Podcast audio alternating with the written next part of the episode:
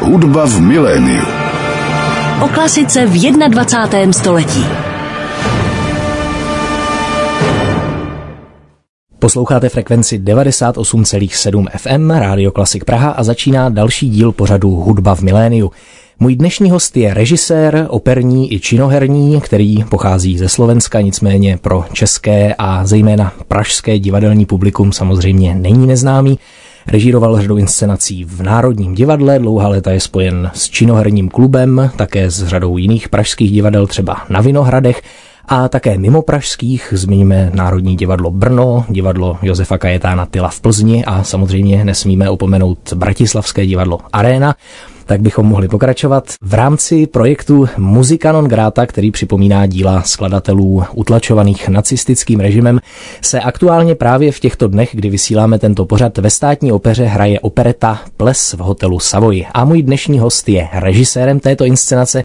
Já jsem moc rád, že pozvání do studia Rádia Klasik Praha přijal režisér Martin Čičvák. Dobrý den. Dobrý den. Vy jako režisér jste v nějakém smyslu všestraný, protože se věnujete jednak činoherní, jednak tedy operní režii.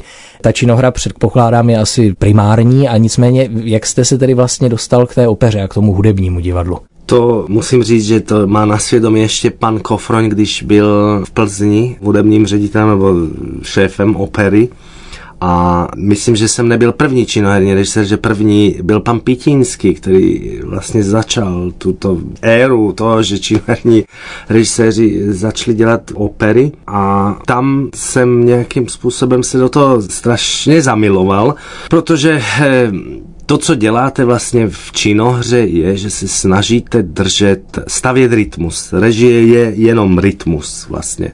A rytmus postavený na kontrastech mezi prostě velkým malým, mezi tichým a hlučným, mezi prostě a tak dále.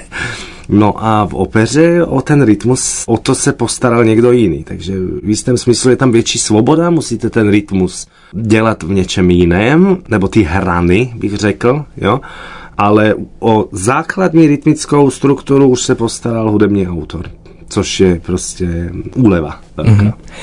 V souvislosti s tou operou člověk často slýchává takové možná stereotypy, že ti operní pěvci se často neradi pouštějí do nějakých třeba větších akcí na tom jevišti, aby se jim lépe zpívalo, což je samozřejmě teda pochopitelné vzhledem k tomu hlasovému výkonu, který podávají. Nicméně máte pocit, že se tohle třeba nějak zlepšuje, že už je ta opera dneska taková akčnější, třeba méně statická? Stoprocentně, stoprocentně.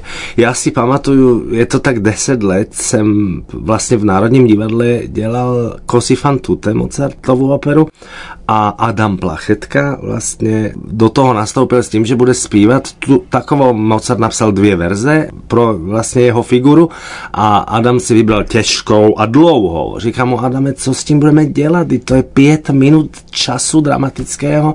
Pak mi napadlo, no jedině, že bys do toho cvičil tajči do ty árie.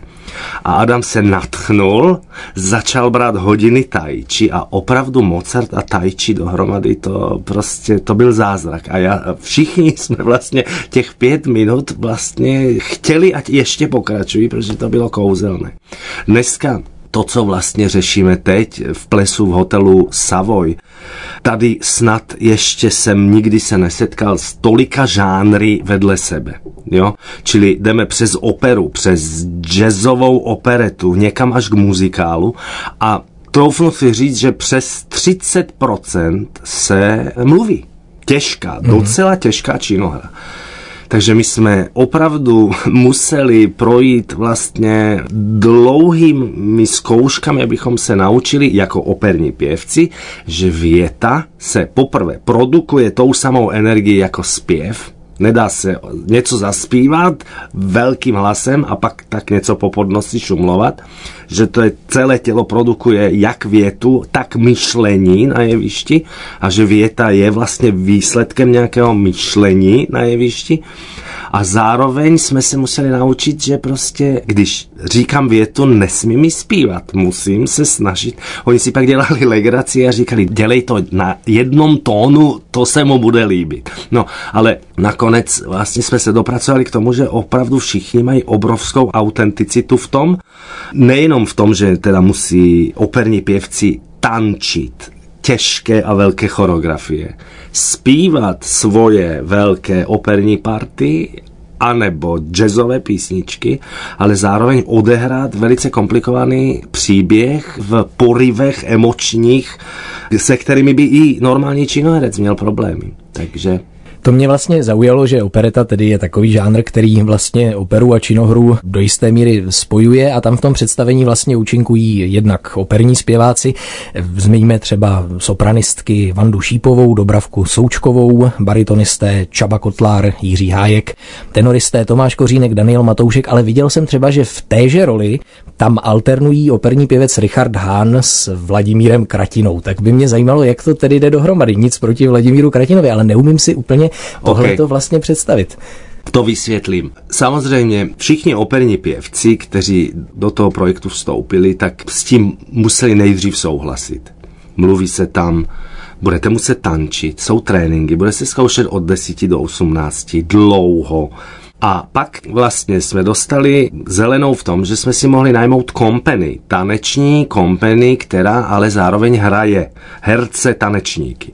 Takže tam máme 28 lidí v alternacích, kteří opravdu odtančí a pomáhají nám.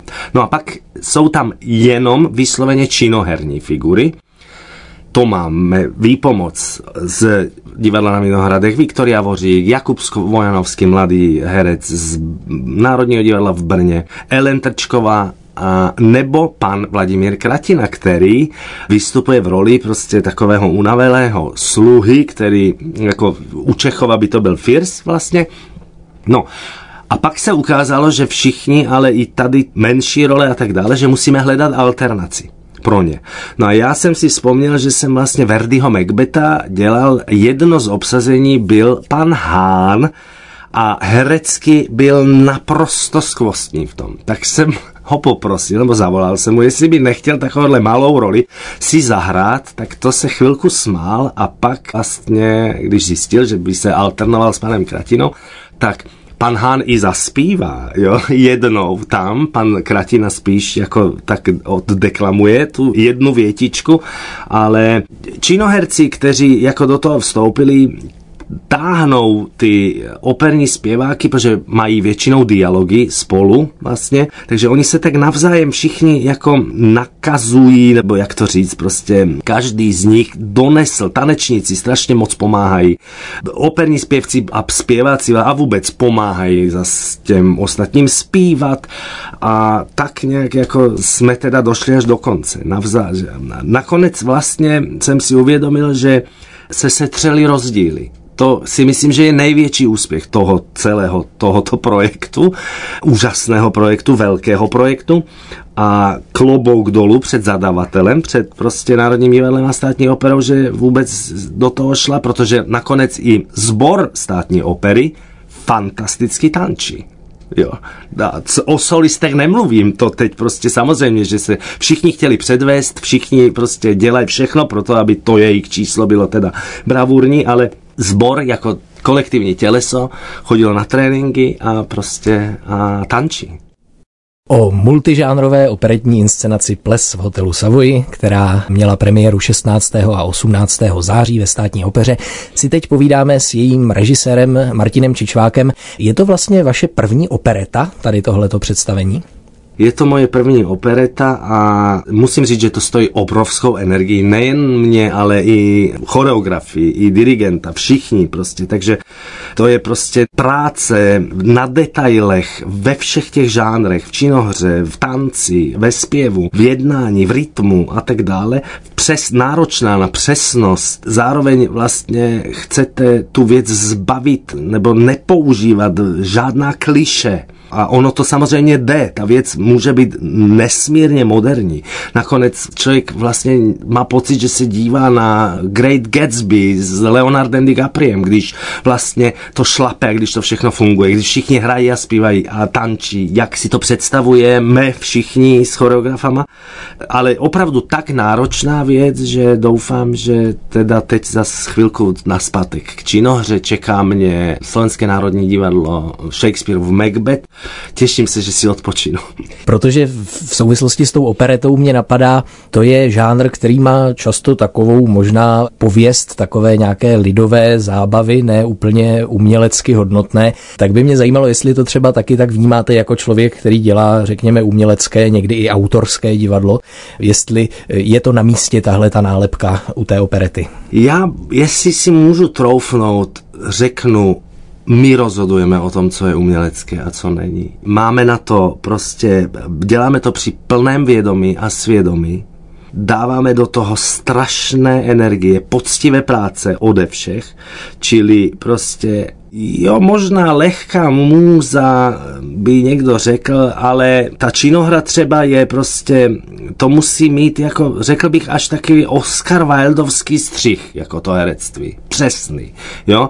To není legrace. To je prostě nejtěžší, jo. Tam se mm. nemůžete utápět v psychologii. Tam nemůžete prostě být všeobecný, jo. Takové všeobecné psychorealistické herectví. Tam nesmíte podehrávat jenom tak, jako, že prostě si to tak, jak takzvaně filmově prostě řík. Tam musíte prostě mít fazónu velice přesnou, zároveň být autentický, nestratit nic autenticity, z hloubky, plnokrevně vlastně jít ze situace do situace, aby byl naplněný ten žáner, který je e, vlastně groteskou a groteska je vzniká tam, kde se fraška potkává s tragédií. Tam na té hraně vznikne groteska. A tím pádem vlastně, tím pádem je to to nejtěžší.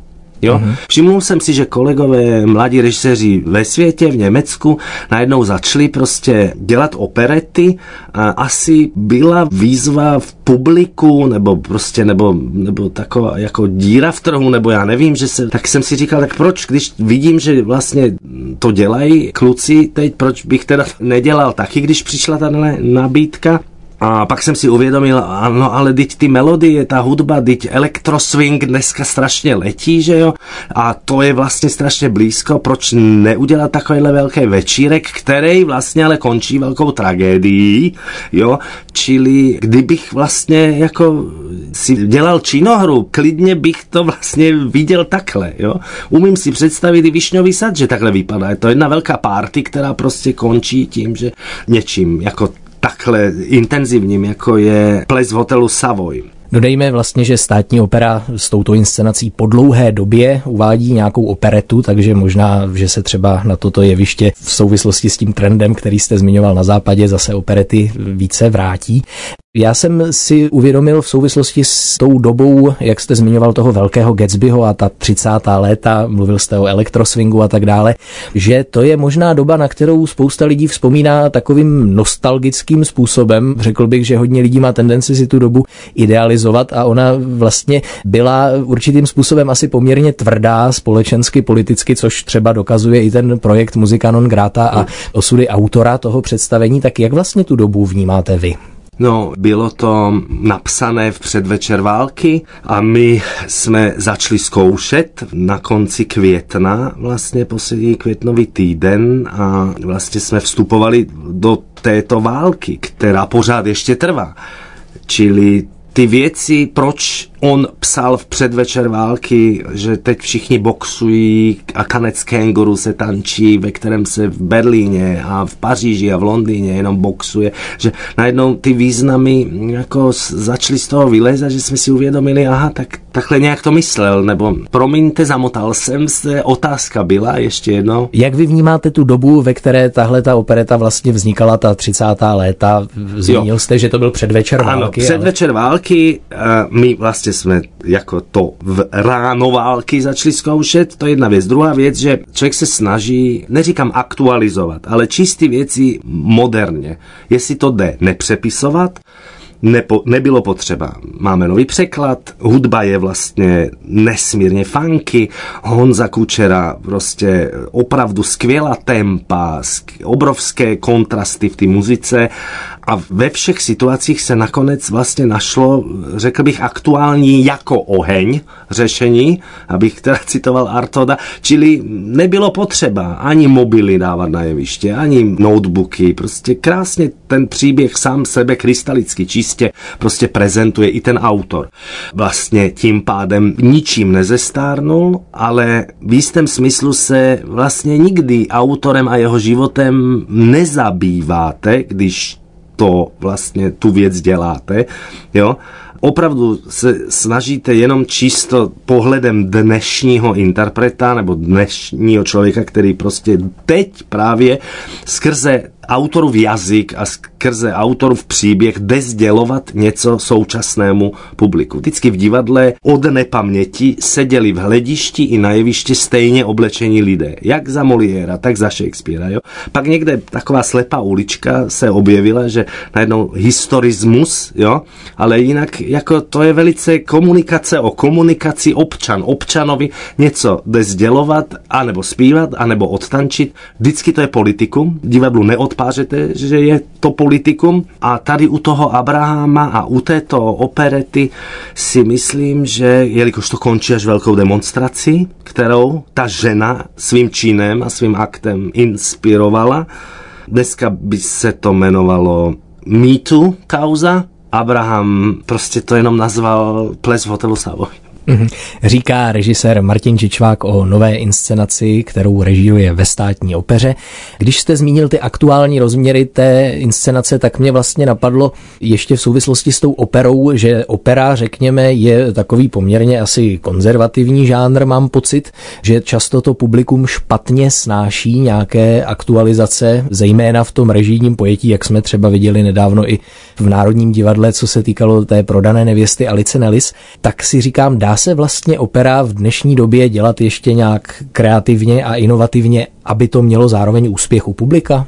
To je zvláštní, protože já nevím, Martin Kušej měl ve Vídni teď Tosku premiéru, kde jako celou dobu jenom sněží. Krásná inscenace, kontroverzně přijímaná a každé publikum v každém velkém evropském městě čeká od opery něco jiného a já, jelikož nejsem, já jsem na návštěvě v opeře, tak vám asi takhle neodpovím, netuším, jak tady i co se týče scény, i co se týče kostýmu, Hans Hofer, vídeňský to scénograf a George Vafias, řek žijící v Paříži, pařížský výtvarník je ideální na to, aby oblékal ples v hotelu Savoy a Hans Hofer metaforicky myslí vždycky, nesnáší vlastně vetež realismu, snaží se prostě vždycky donést zázračnou metaforu, která prostě vytvoří hrací prostor já taky jsem radši poetický, než abych prostě byl doslovný. Mám pocit, že divadlo ty věci má evokovat, ne je doslovovat. Takže já doufám, že s tím publikem, že si najdeme společný jazyk, společnou řeč. Mrzelo by mě, kdyby ne, protože tady v tom je opravdu jako tři měsíce příšerné dřiny od desíti do šesti dennodenně v podstatě na jevišti asi 70 lidí. Každý z nich vlastně individuální výkon, žádné prostě kolektivní choreografie a tak dále. Každý, jako jsou tam i, ale snažili jsme se to atomizovat, tu společnost, tak, aby vlastně z detailu se skládal celek a ne, že bychom to spláchli jedním gestem nebo jedním nápadem. Jsme na hudebním rádiu, mohli bychom se ještě možná podívat trošku více na tu hudební stránku toho představení. Je tedy známo, že to je určitá žánrová směs, že tam znějí jednak jazzové rytmy. Co vlastně ještě všechno tam můžeme slyšet? Jak byste charakterizoval tu Abrahamovu hudbu? OK, tak já nevím, jestli já jsem ten, skoda, že tady není Honza Kučera, dirigent, který by to krásně uměl celý vysledit. Je, je, samozřejmě, že jsou tam velké operní árie. Prostě samozřejmě, že jsou tam v té době populární tance, všechny, čili tango, vals, pasodoble, foxtrot, slow fox, to všechno jako kdyby zazní, ano. S tím, že Lacko Cmorej se Silvou Belákovou, dva choreografové, protože to bychom jinak nedali ten obrovský počet lidí a měli k tomu ještě dva asistenty, se snaží jako, aby ten tanec se objevil tak, jak vlastně si ho představujeme a zároveň, aby byl v něčem jiný, zajímavý, v něčem prostě víc možná sexy, ne banální, ne úplně konvenční, zároveň vlastně každý z těch interpretů chce se předvést, že to umí tančit. Takže je to taneční muzika, je to taneční muzika, je to někdy až estrádní muzika, čili až taková jako muzikálová, jazzová, ale myslím, že dneska paní dramaturgině Jitka říkala Slavíková, že Abraham odešel do Ameriky a myslel si, že začne novou kariéru, kde vlastně na něj nikdo nebyl zvědavý, protože tam už dávno byl Gershwin. Tak jestli bych to někam k něčemu měl přirovnat, tak je to vlastně jako, že by se Paul Abraham vedle Gershwina vůbec za nic nemusel stydět. Mhm. Ale předpokládám, že je to specifické jaksi tím evropským kontextem té doby a těch 30. let. A to ano. Mm-hmm. ano. Mhm. V pořadu Hudba v miléniu si povídáme s režisérem Martinem Čičvákem o nové inscenaci Ples v hotelu Savoy, která se hraje ve státní opeře. Když jsme zmiňovali hudbu, zajímalo by mě, co vlastně vy posloucháte za hudbu, třeba v autě nebo doma. Co vy si tak rád pustíte? Nemusí to samozřejmě být klasická hudba, přestože jsme na rádiu Klasik. No, opravdu poslouchám hudbu v podstatě pořád. Vždycky je to něco jiného podle toho, co právě. Když dávám děti do vany, máme tam, taky máme stereo v koupelně, tak koupu děti a pouštím jim Michaela Jacksona. Když vaříme, pouštíme si jazz, když řídím, pouštím si Led Zeppelin, někdy i tvrdší muziku, když jako teď poslední dva dny, protože děti nastoupily do školy, takže přinesli takovou nějakou chřípečku, tak jsem ležel celý den v posteli a celý den jsem vydržel poslouchat Depeche Mode. Mám rád klasickou hudbu. V létě jsem celé léto teď poslouchal Dudamelovu verzi West Side Story, protože jsem byl naprosto unešený z toho, že může to ještě někdo udělat tak jinak, jak to udělal Dudamel se Spielbergem a pak najednou prostě miluji bohému, poslouchám mi večer, když jsme s manželkou popěli víno, tak to byla bohéma. Ale jinak jsem opravdu metalista a vlastně i depešák. Jako činoherní režisér vlastně pracujete s tou hudbou permanentně, že jo, protože vždycky v každé inscenaci je hudba, tak buď vlastně Ondra Brousek složí hudbu a nahrajeme ji, nebo prostě se dělá výběr hudby a ten výběr většinou se vybírá v klasické hudbě, takže jako já v té hudbě vlastně žiju permanentně. Abych si odpočinul, tak nepoužívám ticho na to, ale něco, co prostě najednou je v kontrastu se vším, s čím jsem se právě zabýval. Takže musím říct, že teď opravdu jazz není to, u čeho bych odpočíval, jelikož v tom teď žiju prostě jako hodiny a hodiny denně. Jasně. Mně napadá ještě jedno téma, o kterém možná posluchači neví. Vy tedy kromě režie jste i dramatikem a zaujalo mě, že jste napsal divadelní hru a dokonce i knihu tedy o Juraji Kukurovi. Mám pocit v poslední době v médiích v Česku, že o Juraji Kukurovi moc neslýcháme, navzdory tomu, že to je tedy samozřejmě určitě vynikající herec, ale čím vlastně vás ta jeho osobnost tak zaujala, že jste se rozhodl mu věnovat tolik práce a času? OK, dobře, tak musíme hlavně připomenout, že to jsou nějaká léta dozadu. Ano, pan Kukura založil v Bratislave divadlo Arena, kde jsme vlastně tak jistá generace, Rastřobalek, Martin Kubran, a já začali prostě tvořit to divadlo s panem Kukurou a šli jsme něčím proti jako konvencím, proti Národnímu divadlu schválně, chtěli jsme být političtí, chtěli jsme prostě provokovat a tak dále. No a pan Kukura byl, anebo je, osobnost, která nás prostě k tomu všemu strašně inspirovala. Takže tam začaly inscenace Husák, Tiso, komunismus, holokaust, kapitál a zároveň hra schválně prostě nazvaná Kukura, která vlastně jako byla takovou aluzí na Tomase Bernarda, na Ritter de Nefos, na Minettiho, tak já jsem chtěl, aby Thomas Bernard napsal Ritter Fos, Minetti Kukura. A napsal jsem hru, která vlastně má bernardovské ladění, čili jedna bytost mele a mele a, a dlouho a je to pamflet, čili prostě kritizuje úplně všechno.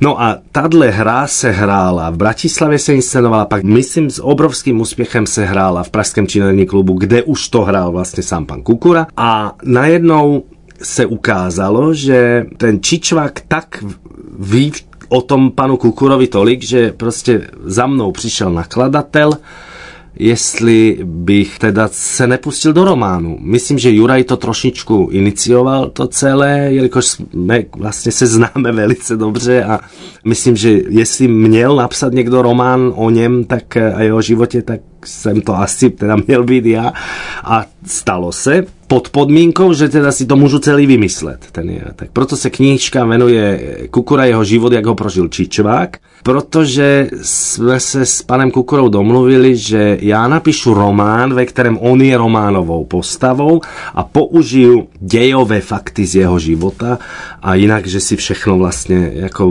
budu vymýšlet. Tak, na to, aby člověk psal román, potřebuje prostě dva roky, klid, to můžete dělat tak tři hodiny denně a tak dále a tak dále, takže ono vlastně, já jsem do toho vždycky režíroval něco, prostě neměl jsem mm. takové to Hemingwayovské, že prostě od pěti ráno do sedmi prostě píšu a pak už jenom piju. Ne, takhle to nešlo, to prostě sepsat, ale ta knížka nevím ani, jestli to už je i deset let, nebo sedm, nebo osm, já nevím, ne, nevím, to si nevzpomenu. A vím, že když jsme křtili tu knížku, tak za mnou přišla paní Havlová Dagmar, já bych taky něco takového vlastně chtěla. No tak, jestli se to stane, byl bych rád, ale zatím ta myšlenečka pořád ještě spí a vlastně jsem si na to teď vzpomněl, protože jste to inicioval. To, to, tak paní Dagmar, jdeme na to.